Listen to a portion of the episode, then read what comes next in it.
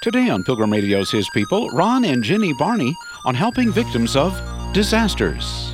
But a lot of times it's just the ministry of presence that people know you're there. It's like, wow, they cared enough to come because honestly, when the disaster happens, you know, if it's weather related, it's been built up in the news, everybody knows it's coming, it happens. Then the news reporters go away Mm-hmm. and it's off the TV screen, and people are left with not a shovel to clean up. And they feel like they've been abandoned. And so just to know that somebody know you know cares enough to show up matters to them. Ron and Jenny Barney next.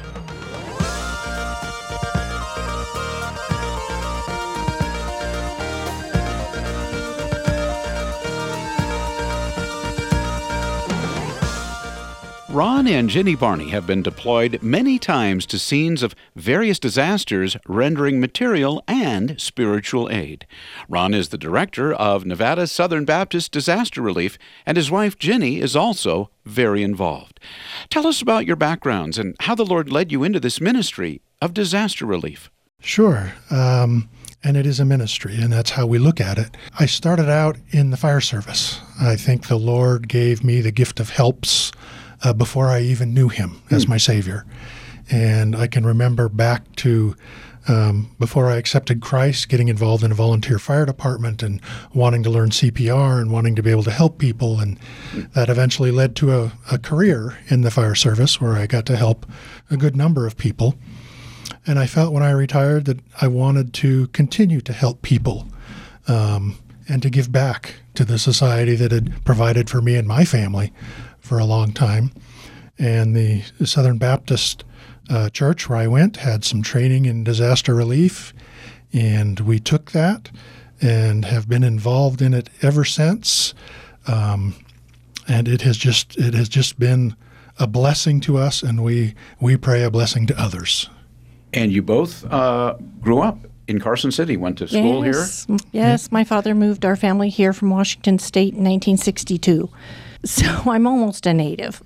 that counts. So, Jenny, your your involvement with uh, disaster relief with the Southern Baptist Disaster Relief here in Nevada, it, it directly parallels Ron's. Yes, um, we were attending a church where our pastor was very committed to disaster relief, and I was at a point in my life I was retired, and you know you reach a point where it's time to give back, and felt very strongly that this was the area that we really wanted to participate in. And as active as he was, we got some training through our church and um, started deploying, and did not realize how important it was and how rewarding it was. How long have you been doing this? 2012. A little over 10 years. And for those that I think we might assume we know what it is, but what is disaster relief? Well, for Nevada Southern Baptist Disaster Relief, we will come in after a disaster and help the local church serve the community that's been affected by the disaster.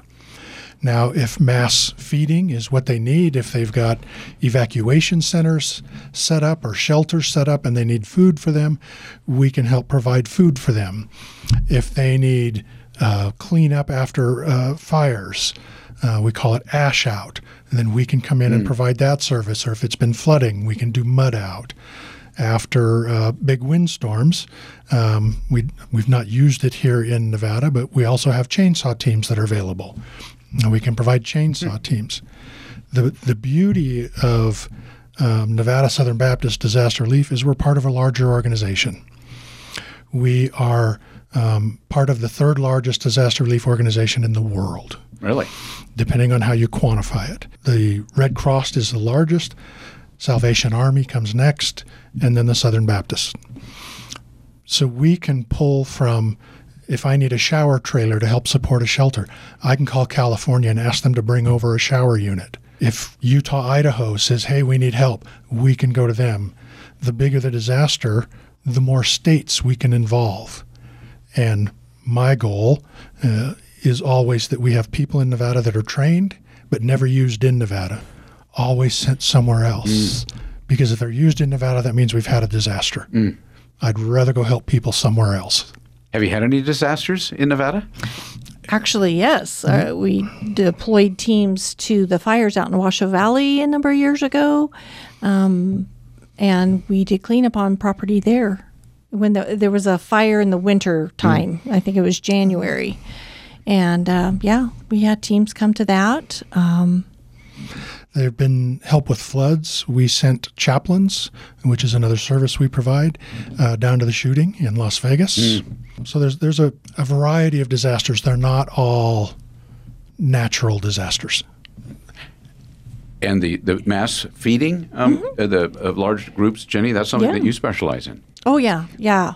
Um, I've traveled uh, for mass feeding to uh, Florida, um, lots of places in California. We spent a couple weeks uh, a couple years ago from Christmas to New Year's in Paradise, California, and uh, ministering to those folks, chaplaincy, uh, mass feeding, and um, yeah, we work in conjunction with the Red Cross. Typically, we don't pick up the tab for the food. Red Cross does, and we come in and do the worker bee.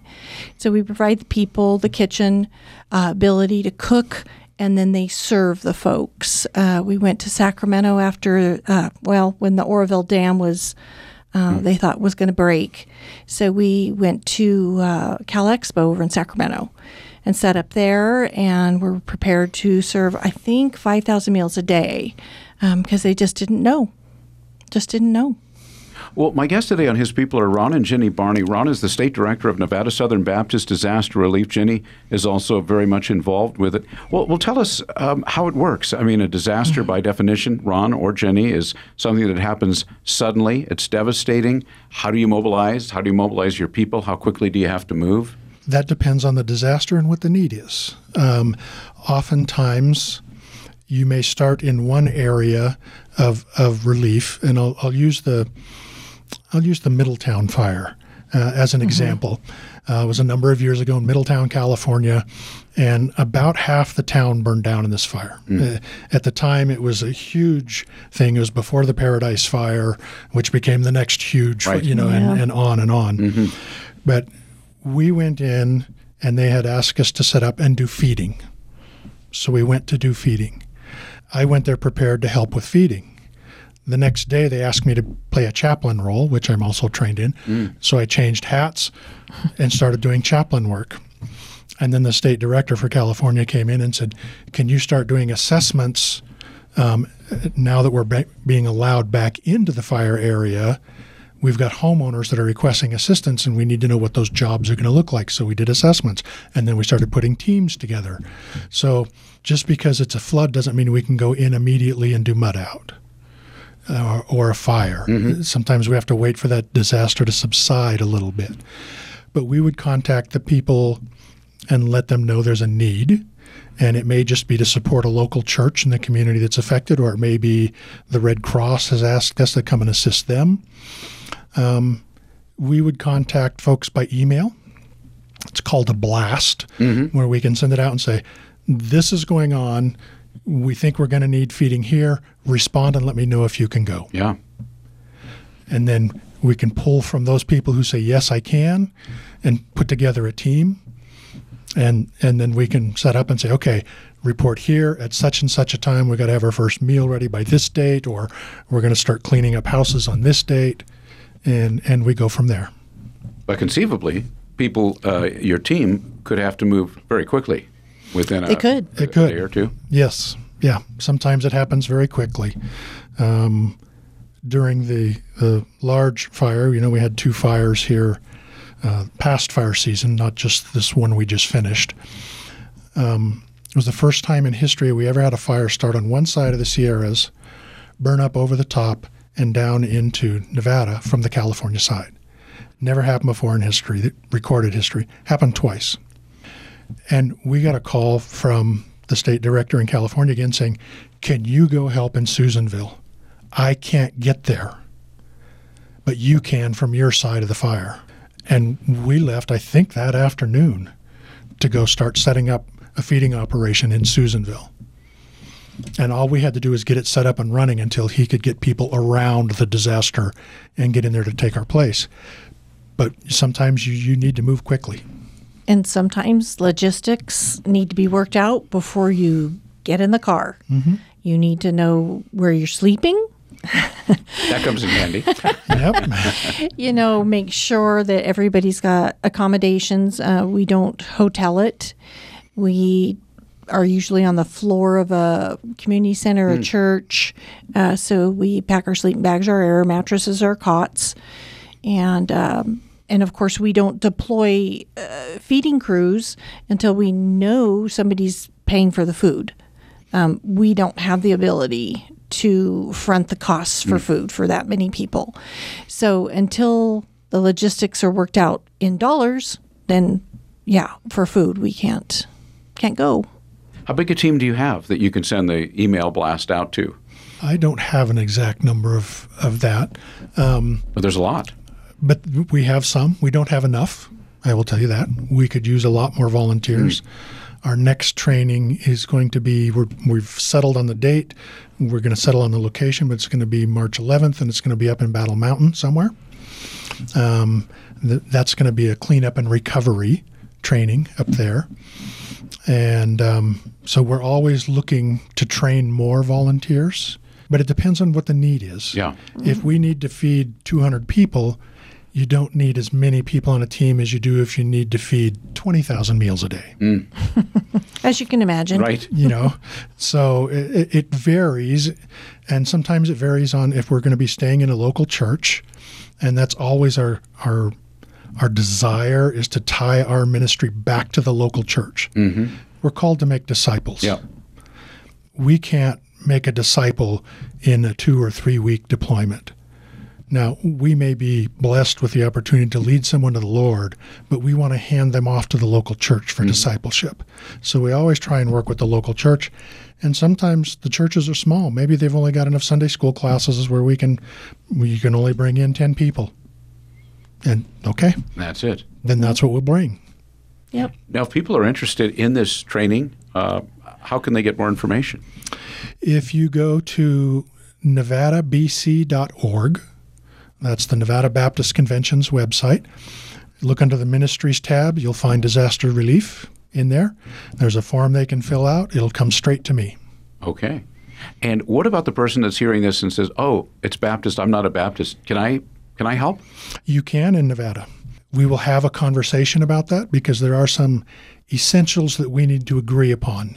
If you're going to wear a shirt and represent Southern Baptists, there are some essentials we need to, to agree upon. Sure. um, in essentials unity in non-essentials liberty so we may not care if you're post-trib mid-trib you know Right. um, but we want you to believe let's say the apostles creed or the creed of nicene we're, we're going to look at that and make sure we're in full agreement but you're welcome to join us from another church Tell us what is for you, either of you, Ron or Jenny, the most memorable uh, deployment. Probably the most memorable was Paradise, Mm, Paradise Fires. the Paradise Fires. Uh, it was by far the most devastating deployment I've been to. Uh, well, maybe not the most most here in the United States, but it was incredible to see how many people had left the Paradise area just because there was nothing left, and those people were so hurt and broken, and so we were able to set up in a church there in Paradise and provide warm meal for lunch every day and mostly chaplains mm-hmm. because everybody had a story to tell and they needed somebody to listen. And I would drop into bed that night every night just thinking, "Oh, I just don't know if I can do this another day." And Emotionally. emotionally. Oh, it was tough. It was tough. And everybody just fled. I mean, the the church members, the teachers, the water was contaminated. You it was just impossible to live there almost. And it it's a beautiful area. It reminds me so much of Tahoe. Um, with the trees and the mountains. It's just beautiful. And I thought, oh, it would just break my heart to see something like that happen at Tahoe. But we just heard some really incredible stories from the people up there. And I mean, that just, that touched my life forever, forever. And uh, we teamed up with some folks that came from Saddleback, right? Southern California. in In Southern, Southern California. California. And a lot of them, this was their first time. Mm. And it was incredible to watch them morph over the time they were there because they'd never seen some of this stuff. And if you haven't seen this, it's it's shocking. It's shocking. Um, the, de- the devastation, the to see people in the those. broken hearts, the devastation, the the loss of everything materialistic possible, uh, the hope of finding grandma's ring, um, just all of those emotions. Yeah.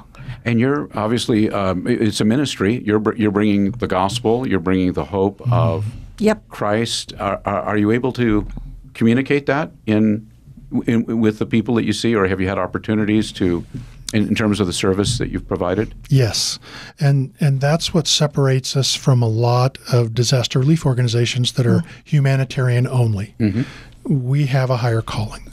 We want to bring the hope of Jesus with us.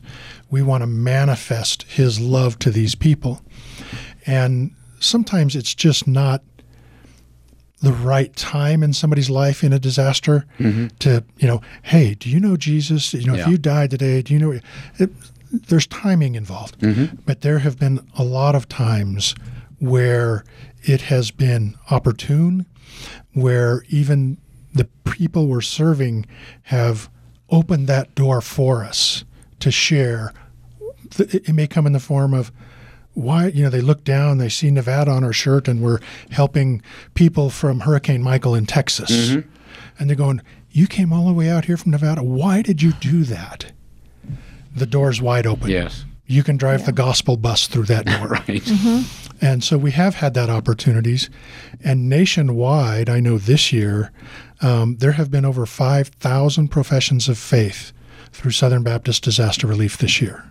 And I know it's well over that. What do you say? I mean, just in general, to someone who has, well, as you as you were saying, Jenny, maybe they've lost grandma's ring, which was a family mm-hmm. heirloom, or maybe they've lost a pet that was part of the mm-hmm. family, or they've lost uh, a loved one, or a home, or All of the above. all of the above. What comfort do you provide? Well, to me, it's not what we say, it's what we hear. It's listening to these people. It's amazing how many people we've dealt with that have lost everything, say, in a fire. They had a big home, they had a garage full of stuff, they had an outbuilding, and it's all gone. And you hear them say, you know, I'm relieved. I didn't know where to start. And we kind of see them transform because they see us pray. They we don't force their hand. We don't mm-hmm. require them to participate with us. We're there to sow seeds. And hopefully those seeds take. And some of that we'll never see. We'll never know. But a lot of times it's just the ministry of presence that people know you're there. It's like, wow, they cared enough to come because honestly, when the disaster happens, you know, if it's weather related, it's been built up in the news, everybody knows it's coming, it happens. Then the news reporters go away mm-hmm. and it's off the TV screen, and people are left with not a shovel to clean up. And they feel like they've been abandoned. And so just to know that somebody know you know cares enough to show up matters to them. And so sometimes it's not about what we say. And then when we do a cleanup of somebody's property, we always present them with a Bible that is signed by the team. I believe that in and of itself has changed people's lives. Mm-hmm. I really do. We we've dealt with some pretty resistant folks. You know, they're they're hesitant to have us help because you might try and convert me. I'm sure you've heard that a time or two. Yeah. Um, I I was going to ask too. Of course, I think one of you mentioned uh, in your, in terms of your U.S. deployments, which then of course raises the question: what if what deployments have you had that are in other countries? We both went to the Philippines after Typhoon Haiyan and um, worked there, actually helping to rebuild schools. We built temporary classrooms in some places, we re roofed buildings in others. Um, a lot of the schools there uh, a huge thing for them is graduation, matriculation out there. And so in one of the schools, th- the, the thing they wanted most was to have the stage, the outdoor stage rebuilt Yeah. so that they could have graduation. It's wonderful to get to know the cultures of other countries. I loved working in the Philippines. Um, part of, of what we found there is you go into a school site in one of the neighborhoods or barangays, as they call them, and there'll be um, the goals from the Department of Education. And sometimes they're printed quite largely on a monument as you enter the school grounds. Other times they're on a poster in the classrooms. But one of their goals was to raise God fearing children. Hmm. That's a And th- quote. and that's a quote. That's a direct quote. And that's so refreshing to see that in the schools there. And their their level of gratitude for any help we could give them was just off the charts. But it's a very different culture. We see that. I, I enjoy that, even when it's a a culture that maybe isn't friendly to mm. Christians. Um, You've been there. You've been to such a culture. I, mm. I have. I went to Nepal, mm. which is a Hindu country, and you can be arrested for proselytizing there. And so we had to be careful Yeah. Um, how we spoke. Mm-hmm. And there is a greeting that you can get there. I think pretty much everybody in the area knew who we were. You know, we stand out. You know, Well, sure. in Nepal, It's- we're, we're, we're not locals. You know, uh, we stand out. Um, so, so they knew who we were, and they would often greet us with the Christian greeting, which then gave us permission to return that greeting. But you didn't dare walk up to a stranger and greet them with that. What would be a Christian greeting? Jaya Masiya, as opposed to Namaste. What What do they each mean? Namaste is is kind of like a um, a peace be with you, hmm. as opposed to the Lord be with you. Oh, they would greet you with that. They would greet us with that hmm. because they knew who we were. Mm-hmm. They knew we were Christians, so it was safe for them to greet us that way, and that told us it was safe to then talk with them about the Lord and not fear being arrested. Have you ever been in any situations, whether domestically or overseas, that you might have perceived as a little dangerous? we got pulled out of Nepal a day early and called back to Kathmandu because their government was in session and they were rewriting the Constitution line by line. Hmm. And depending on how the vote went, it could have been even more dangerous for Christians to be there. They wanted us back close to the airport in case we needed to leave immediately, Just to be safe. just to be safe. Well, my guests today on His People are Ron and Ginny Barney. Ron is the state director of uh, the Nevada Southern Baptist Disaster Relief. Ginny uh, also uh, is involved with that. What, and Ginny, you mentioned right at the beginning how rewarding this is. What for you is the rewarding or the rewarding aspects of this ministry? You know, in in the Bible, the story of the person asking Christ, "Well, when did I do these things? I w- when did I see you in prison? When did I feed you? When did I clothe you?"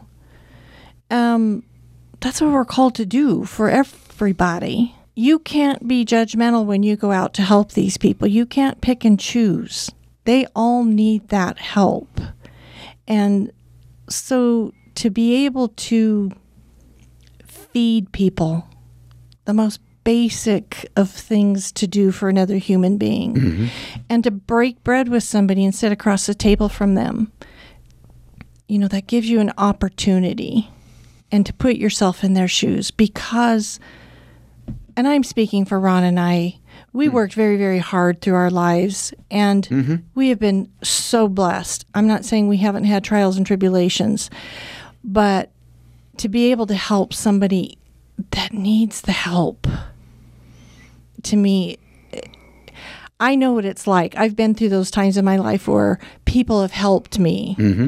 and gone through some tough times and there will always be people that need that always need that in return and now it's it's my time i can't do this forever i i you know But you can do it now. I can do it now, and by golly, I will.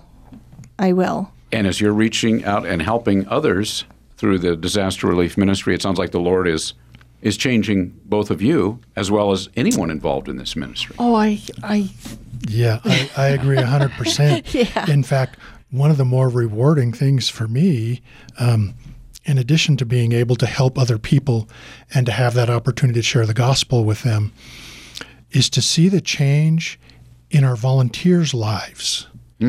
Um, it it is amazing to me when you see almost the light bulb come on that wait a minute, this is an opportunity to share the gospel.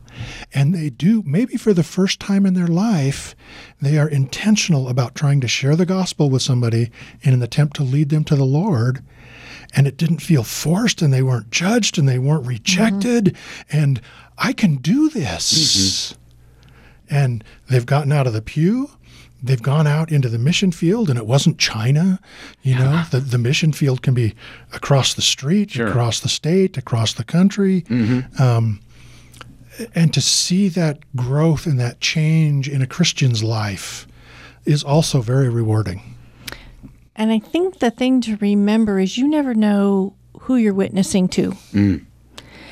So we talk about the people who've lost their homes or a flood or whatever, but you also have our partners that come that we work alongside. They have life happening to them too. And we were on a deployment, I think it was in uh, the fires in Santa Rosa. And I believe it was a, a Red Cross worker who had a family death while they were while they were there. So it was ministering to her. Who who would have guessed? Who would have guessed? After the fires, we're at the doctor's office because things were so chaotic. It's people in the, sitting in the doctor's office that have lost things. It's people at the pharmacy waiting for medications. So you can minister. I mean, the door's wide open. The door's wide open. in the in the Paradise Fire while we were there, and initially it was all chaplain work. That's that's what we were there to do was just mm-hmm. provide chaplains to the community. We got a phone call. I was running the operation for Mike. We got a phone call, and it was a local bank, and said, "I've heard you guys have chaplains. Can we have you send a chaplain to our lobby tomorrow?" Mm. We have people coming in that have lost their ID. They've lost. Yep. They don't. They don't have their checkbook. They're trying to find their account, and it's frustrating for them. We sent a chaplain to sit in a bank lobby and just talk to people who needed to talk. Like you say, you never know who's No. You never know. watching. Uh, You, you mentioned, uh, Ron, that you have a training coming up in March. Who, I don't know if it's possible to generalize like that, but who would be perhaps a good fit for this kind of ministry for disaster relief? Anybody over the age of 18, as far as I'm concerned, is a good fit. You do need to have some physical capability left in you um, because a lot of it is physical work. The physical work is is what earns us the right to be in these people's lives so that we can share the gospel and the good news with them.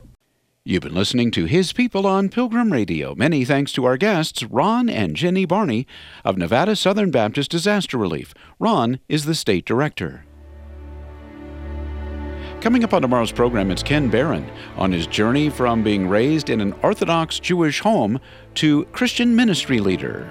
I had no clue that Jesus was a Jew. I'm, I'm telling you, even though I was raised in a Jewish family and around Catholic people, I had no idea. I was Je- Jesus was Catholic as far as I was concerned, or mm-hmm. Protestant, and I was Jewish, and we didn't talk about Jesus. And I'd asked my father about Jesus. He said, "Well, we don't believe that he was the Messiah, but we know he was a great prophet." That's tomorrow at the same time, right here on His People.